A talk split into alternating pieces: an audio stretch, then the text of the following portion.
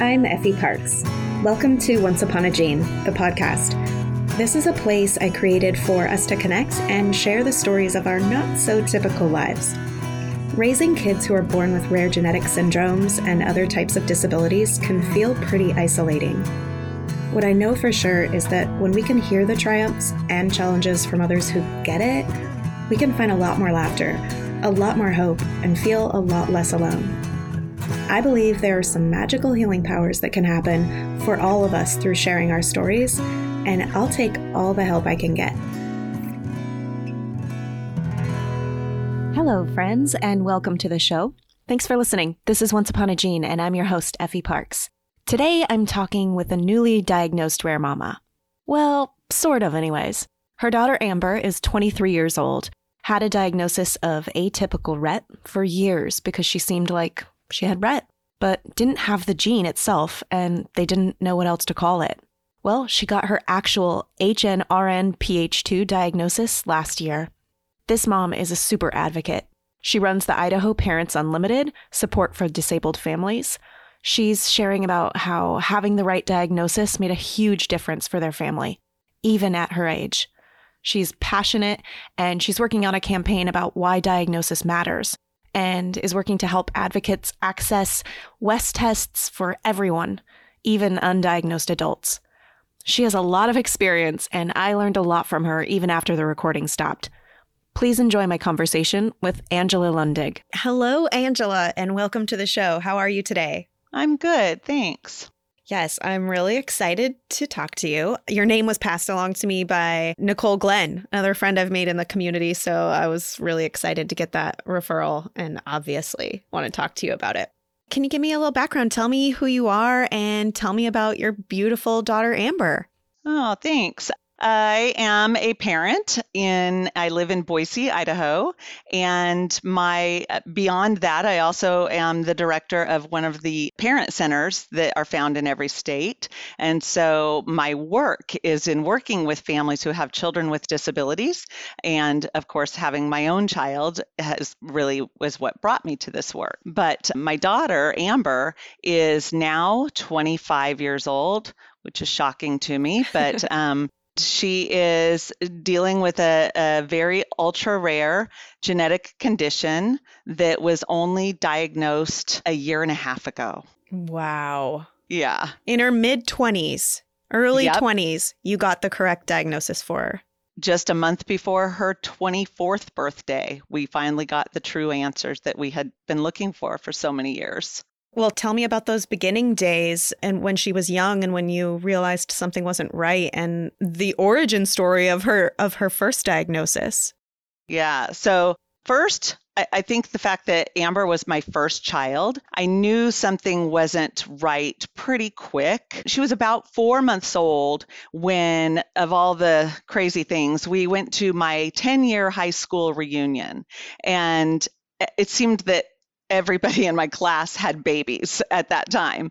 And so I was really able to observe these other babies. And Amber was really low muscle tone, really floppy any at that point anyway. We had already started to notice some of those things. And watching these other babies at the reunion, I looked at my husband and I thought there and I said, there's something going on here. She should be doing these things. She should be she should be stronger than this. And so that really started us on our path to talking to our pediatrician about, you know, the delays that maybe we were seeing.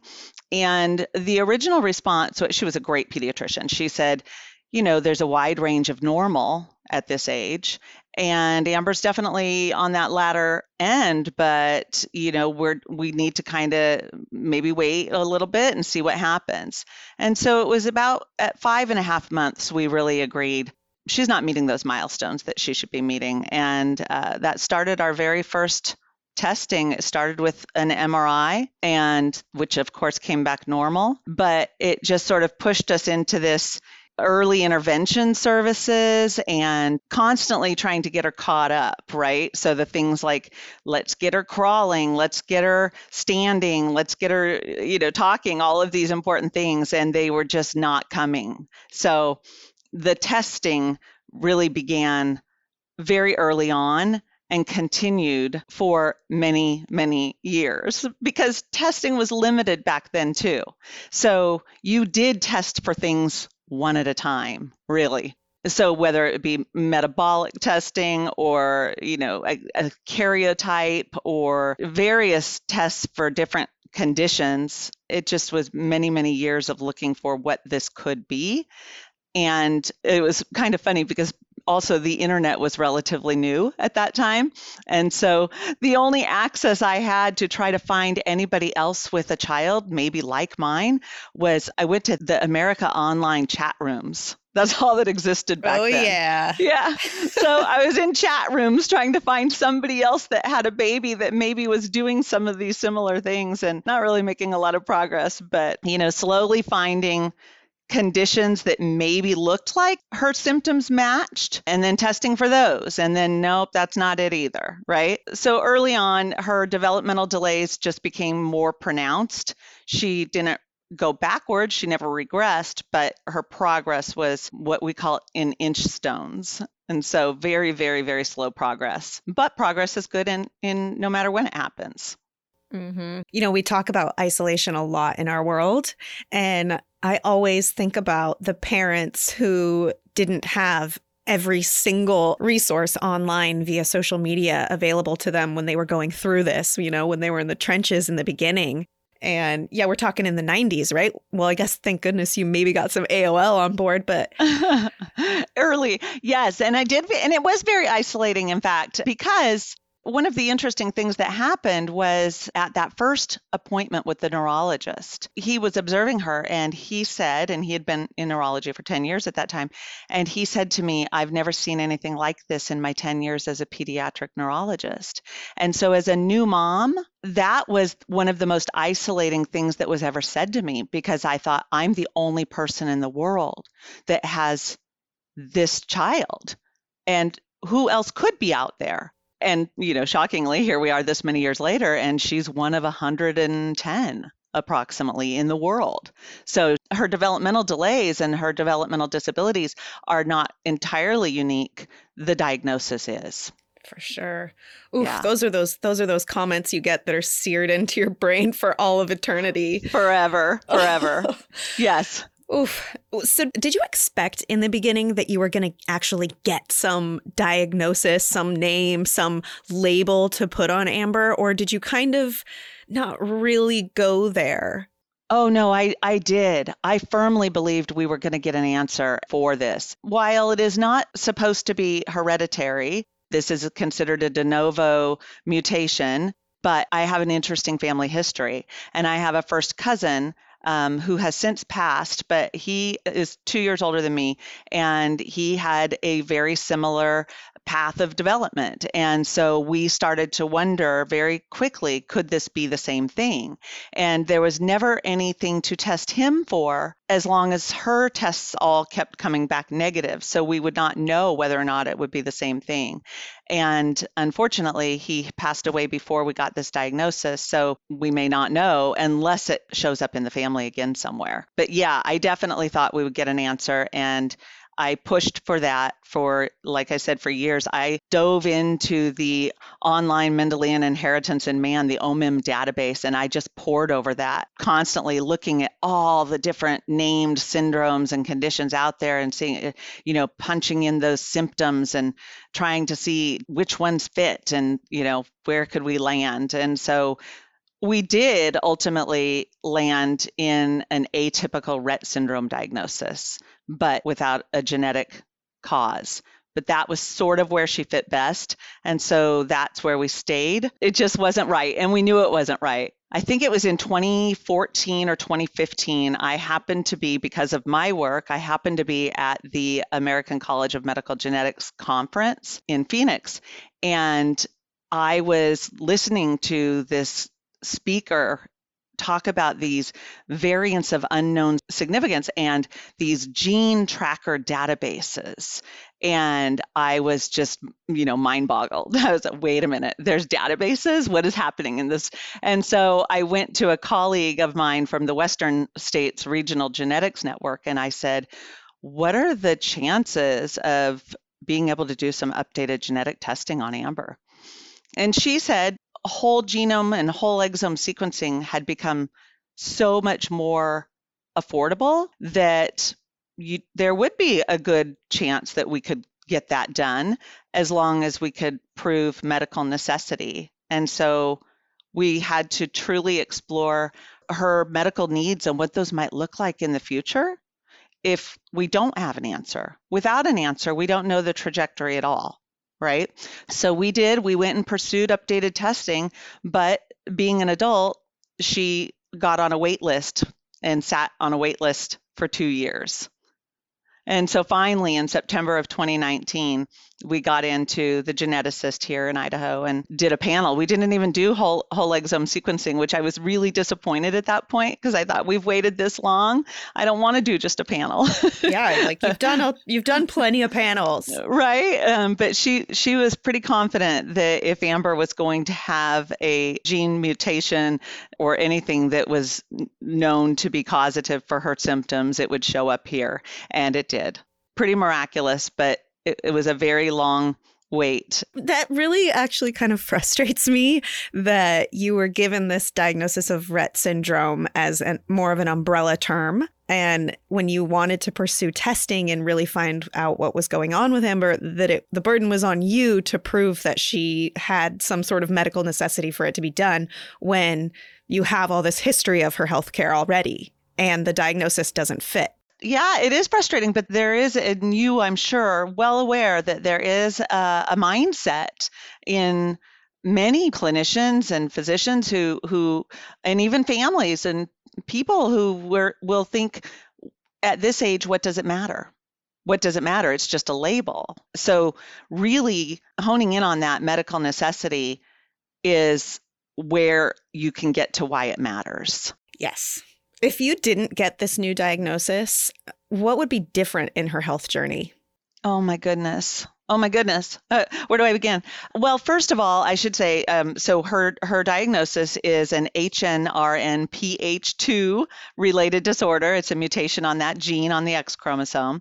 And we have learned so much in such a short amount of time because while there are only about 100 and 110 families at this point, we have very, very active, amazing families supporting each other and learning from each other. And we have a natural history study happening with uh, Uh, Dr. Dr. Bain out of Columbia University, and we are truly we're not only learning about the various issues that can come with this syndrome, but also Amber's sort of a bit of a roadmap for the younger children as well. So we're all really learning together, but one of the things that was key is that cortical visual impairment is common in this condition. And I don't think we had looked at Amber's vision since she was a toddler and not recognizing the symptom you know the the characteristics of a cortical visual impairment depth perception once i got to see all of those i said oh I see I see many of these characteristics in her, and so we got her into an uh, to an eye doctor and did a functional visual assessment, and we've just had an updated one as well.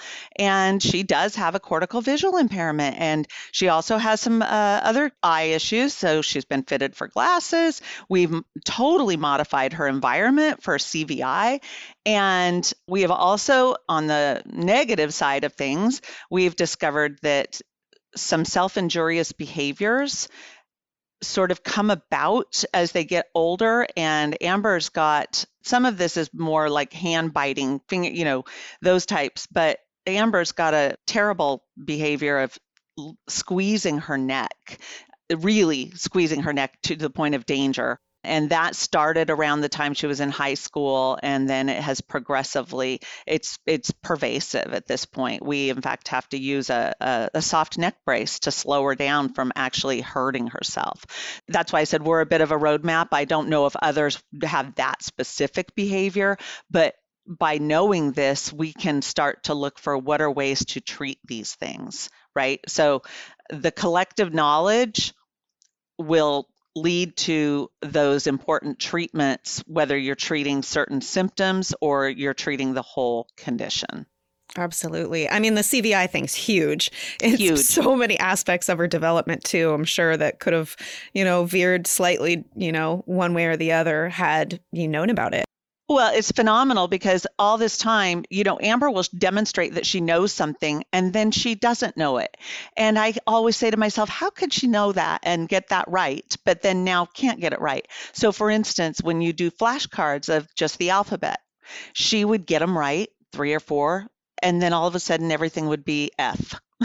or P. And she would just start saying one random letter and she couldn't continue. And she would also always choose to the left when she would get, you know, tired of when she would no longer focus, she would just always choose to the left. Well, that is absolutely CVI related and it's a, a result of visual fatigue. One of the silver linings of the pandemic is that we ended up quarantining her at our house for six weeks. She lives independently. I'll explain that if you'd like, but she lives in her own house. But she was at our house for six weeks, which gave me an opportunity to really get into doing some of these work with her to see what we could do to make progress in her learning and her communication especially and I, I discovered if I could do five flashcards in a row and stop, she'd get them all right every time. But if I tried to keep going, we'd start to lose her. And so I now know she knows clearly, she knows her entire alphabet. There's no question. And we're now working on sight words. And she's got about six words that she can read consistently without question. And we would not have ever even known to try some of these things if not for the diagnosis and then learning about these symptoms. At her age, you know, we're done with school. So this is just all this is doing is helping us expand her communication in adulthood, which leads to greater independence. Yes, good job. That's so awesome. I love that you've been able to work on that through the last year. That's so cool. it's awesome and it, and she's quite proud of herself. Yay, good for Amber. I love yeah. that. Man, you know, you were talking about Amber being the roadmap for all of these other HNRNPH2 kiddos. And as a mom with a young kiddo, I know exactly how all those families probably felt when you joined their Facebook group and they were like, oh my gosh, show me what my future looks like. But I wonder for you, what was it like having the Rett diagnosis, getting a new diagnosis, and then coming in as the parent with the older kid? Was there a whole other different level of grief of getting a new diagnosis, or were you just mainly stoked, ready to move forward and learn new things? Were you bummed out that Amber was the oldest kid? How did that all feel?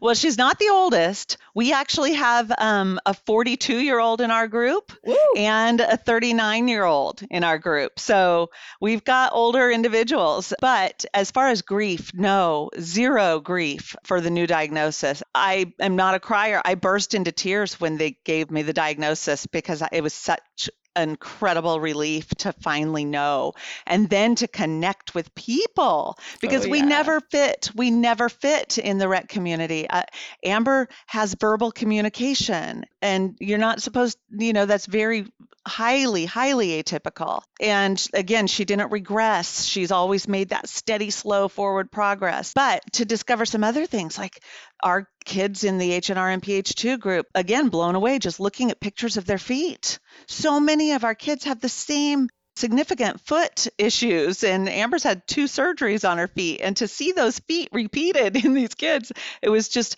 whoa now we fit the only thing that I can say, especially for families of the younger kids, I wanted and I, I remain wanting to be very careful. I share everything about Amber. She's my joy and my light. She's just a joy in this world. But I know that if I've got, you know, a two year old, a parent of a two year old, a parent of a, you know, just getting diagnosed, this can be scary. This is good as it's going to get right? And maybe that's I want to give families hope that there's growth and progress and you celebrate every milestone and every bit of progress. But I know that if you're just getting a diagnosis like this and we don't know, uh, and there is a range, by the way, there is a, a broad spectrum. Some of the kids in our group are able to be, they're quite communicative and um, able to physically mobile, you know, more so than than Amber is. But but at the same time, I, I recognize that it could be scary to see a 25 year old who's just now learning the alphabet, right? I don't want to take away anybody's hope for what their child might achieve. And so that that's probably the only part of it that I, I want to just be very careful with with families of new kids just starting out. Mm, yeah, I didn't even actually think about it in those terms, and that makes a lot of sense. Man, there are so many families going through what you went through for over a decade of trying to find the right fit and the right diagnosis for Amber. What do you say to those parents who have maybe gotten tired of looking for the diagnosis or don't know that they can still push for a proper one since they already got maybe an umbrella or something that sort of fit. What would you say to those families who have that inkling that there's something more? Well, I would definitely suggest that they look into potentially updating genetic testing. I am a huge, enormous advocate for diagnosis matters. It just is a passion of mine, obviously, for my own, out of my own experiences. But I also believe that it matters because it advances the knowledge and the science for all of us. It's an all boats rise the more we have accurate diagnoses for any of our kids, whether it's this condition or another one, we're going to advance the speed of treatments and cures, in fact, for some of these really life threatening conditions. So I, I, think that families can get more knowledge about their child and how to help their child. I think it's really important as we're looking at that transition to adulthood and ensuring that we have good continuity of care. If again, if you don't know what the future might hold, it's really hard to plan for your child's health as they get older and certainly as we get older. What if I'm not around? I need to know that there are people that understand her and her condition and how to care for her as long as she's here. So I just think if families, if they feel like they're tired or they've done enough or it doesn't matter, it's just a label, that is not necessarily the case at all. Oof. Uh, just go ahead and rewind that paragraph that you just stated because that is so important in so many ways, especially just the more the merrier in the data part of it, right? And yeah, all boats rise. I love how you put that. It's so important. Oof. Yeah, I think that especially our primary care docs and our pediatricians really do need to, even neurologists, the folks that we end up seeing, they need to understand why that diagnosis is so important and that it is not just getting a label. Which I think is another testament to people sharing their stories if they're comfortable and having these types of conversations, right? Mm-hmm. Ooh, so you sound like you were always on a mission and really focused. And I just wonder were there any points in the journey that you would have done differently? Good question. No, I don't think so. I think that I did everything early on. There was, you know, like I said, I was a, a little obsessed with finding that diagnosis mostly because I knew enough about genetics that I remember saying specifically, I don't want to find out when she's eight years old that it was something like PKU that could be treated with diet and we didn't do anything about it. I want to make sure that I have uncovered every stone. And I also have uh, my son was born 16 months after her, and I, you know, we kind of held our breath a little bit there because we didn't know, uh, and so you know he developed typically and does not have the condition, but I was looking for all the right reasons, and as she got older, though, between seven and 10, we came to uh, just a, a settle in with that atypical Rett syndrome diagnosis because uh, science had not caught up. And that's really what we lived with knowing that science had uh, wasn't there. Amber's answer wasn't there, but I knew that if we ever got an answer for Amber, it would help others also get their answers. I've known that her whole life, and I don't know why. I I just did, and so uh, seeking that that updated testing to me, I I should share too when the treatments and the clinical trials started to come online for Rett syndrome. Knowing that the MECP2 gene was not her gene meant there was no, even if there are treatments that maybe there will not be any treatments that can benefit Amber in her lifetime. Maybe there will be. But if you have the wrong gene and you don't get to be a part of any of those treatments or clinical trials, you guarantee you're not going to have anything, you know, you guarantee no access. And so as that was coming about, I was like, more and more, I wanted to find the right gene. Yeah. You're just sitting in the bleachers at that point. Right. Oh, yeah, your rare mama intuition. That's what that all was, Angela. Oh, okay. knowing knowing all of that.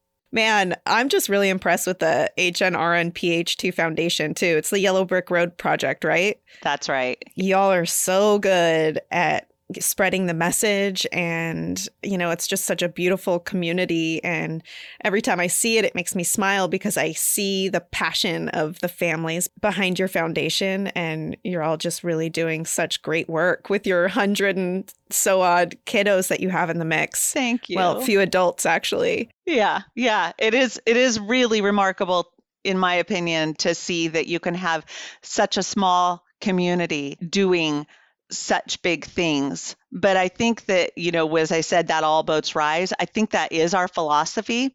And it isn't just about us and our kids and our condition. It is certainly, but it is about ultra rare, you know, and rare. It's about making sure that everybody who wants a diagnosis, needs a diagnosis, has access to the services and the, the testing that they need to get that diagnosis. So important. Yeah you touched on the fact that Amber lives away from you outside of the house in adult living situation. Can you touch on that? Yeah. So uh, I have a good friend who, when our girl, the, our daughters are both about two years apart, and her daughter's two years younger, and we had talked for about 10 years. Her daughter has Angelman syndrome. And uh, we had talked for about 10 years about what we wanted our girls' lives to look like in adulthood, and more specifically, what we didn't want them to look like. And somehow they grew up and became adults, and we really took the, you know, kind of went in on this together and said, let's see what we can do. And we brought them into the conversation. I asked Amber repeatedly, do you want to live with in your own house? I have it on video. she wow. she she says yes, yes, she wants to live with Katie. Um, and so we ended up we rented an apartment, a townhome, to make sure that they would be compatible with each other. And we have a supported living agency that we go through here in Idaho and the agency was willing to take on our our girls, and um, they provide our our staff, and we are absolutely involved in everything to do with these girls every day. I their staff text me every morning, tell me how she's doing. They'll send me pictures or, you know, bring her over to our house and after they lived together for about nine months, we said, Yep, this is working. And we were able to purchase a house. And so now the girls rent from us. And oh, so we, we all God. own the house. Yeah. So it, it has been an absolutely amazing setup and it works so well to the point that when Amber comes over now, if I have her over on for dinner on Sundays, which I like to do, she's immediately, as soon as dinner's done, she says, Back to your house. she's like, She's done with me. She's just like, every 24 year old. Yeah, exactly. It's like, okay, fine, go, go home. Oh, wow. Okay. I did not expect this to be the answer to that question. I figured you just found like this amazing facility and like, oh my God, I love this. Yeah, she has her own home. It is her house with her roommate, and she is thriving. Wow. And her staff absolutely keep her as involved in the community as possible. This year was weird, but obviously, as time goes forward, she'll get to do the things that she loves again. And I don't rule out, just because she's 25 now, I don't rule out that there may be opportunities for supported employment in the future. It's really all about growing her continuing to grow her developmentally. And there's no reason to even remotely think that Amber can't continue to learn and grow and develop because she keeps proving that she can. yes. I love it. I love how excited you are. I love how much hope you've always kept. And I love that she's 25 years old and every single day you're still celebrating every one of her accomplishments it's just it's just amazing you know it makes it makes a parent like me who has a really young kid just feel it just makes me feel good oh, and good. it makes me less scared and i just love the idea that you had with your friend to make the living situation happen because you could guarantee that she would always really be taken care of and you wouldn't have to be nervous yeah, we've been very, very fortunate in the way that all worked out. And I know that that's not something for everyone. And I know that right now, with our housing affordability, I can, I don't know, you know, I don't know if we could do that today um, in that what we did a few years back, but it's working and they're doing, they're both doing super. And I, yeah, we're just very, very fortunate. Ooh, that's awesome, Angela. I think that's going to make a lot of parents go, hmm. Possibilities. I actually do a training on that here in my office. It's called uh, Steps to Independent Living.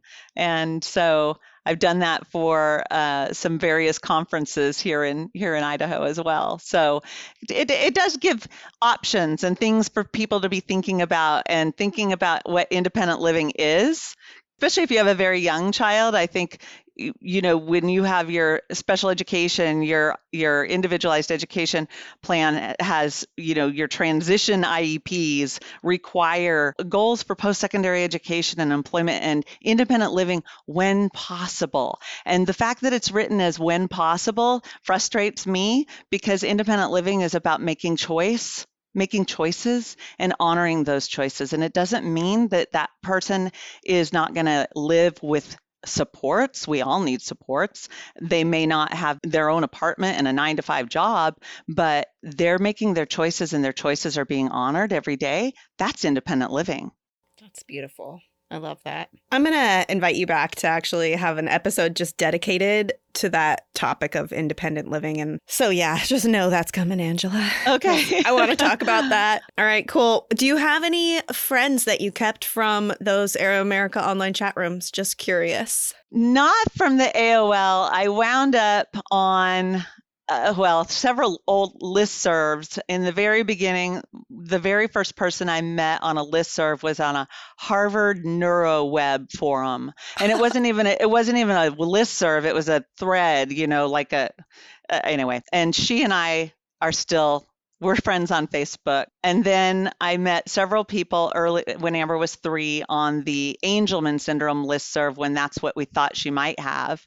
And I've kept in touch with several of those families. And then uh, families who had kids with in between atypical Rett, atypical Angelman, where that because they tend to overlap. And I actually hosted. I had a Yahoo group. Do you remember Yahoo? Oh yeah. so I actually had a Yahoo group for us in between undiagnosed families that I that I hosted for several years, and I've stayed in touch with many of those families as well. Oh, that's so special. I hope those are archived somewhere on Yahoo. oh, I don't think so. I think ours got removed. But I will say this the interesting thing now that our kids are all grown, several of them have actually ended up with updated genetic testing and have their own single point mutation gene disorders. Interesting. Different than Amber's. Wow. Never stop. Can't stop, won't stop. Right? It's all good though it's all good. I you know, and and life is good. And she, like I said, she's she's an amazing young lady, and adore her. And I I love watching her make progress. And like I said, she's proud of herself. And there's really not much better than seeing personal pride in the gains. Mm-mm. I 100% agree. Every single time that happens with our son, it's just, there's nothing better. Nothing and it doesn't matter when it is. I uh, like i said the flashcards you know figuring out the she's using an app and that was another thing that i found out about thanks to uh, one of our other HNRNPH2 moms who told me about this app called the writing wizard and amber can do the writing wizard app and write with a stylus on the app and trace letters Oh, I- wow. again, I would have never thought to do it. And it is funny. Her special education teacher from high school is friends. We're friends on Facebook, and she said, "I wish I would have had this information when I was working with her." yep. And I'm like, "Yep, that's uh, one more reason why the diagnosis matters Yep. because we we could have got in there a little sooner, maybe, but." Good to know about that app. We'll we'll put that in the show notes. That sounds cool. I'm gonna have to download it. It's a great app. It's fantastic. Angela, you just have so much information. You're such a valuable resource in so many ways. Uh, Thank you. and thanks for all the work that you're doing in Idaho and for all the kids everywhere. And it was just really nice to meet you and hear a little bit about your story. And yeah, I hope you'll come back to the show and give us all the give us all all of your insight on transitional living and adult living. Oh, I would love to. Thank you for having me. Yeah, my pleasure. Thank you so much for taking the time to talk to me and share about Amber. I'm just, I'm so grateful. Thanks. I hope you've been enjoying this podcast. If you like what you hear, please share this show with your people and please make sure to rate and review it on iTunes or wherever you get your podcasts. You can also head over to Instagram, Facebook, and Twitter to connect with me and stay updated on the show. If you're interested in sharing your story or if you have anything you would like to contribute, please submit it to my website at effieparks.com. Thank you so much for listening to the show and for supporting me along the way. I appreciate y'all so much. I don't know what kind of day you're having, but if you need a little pick me up, Ford's got you.